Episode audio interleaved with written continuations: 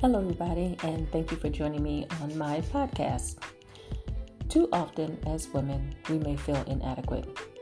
Either someone has told us that we couldn't do something, whether it was our parents, our boyfriend, husband, friend, or it could be us telling ourselves.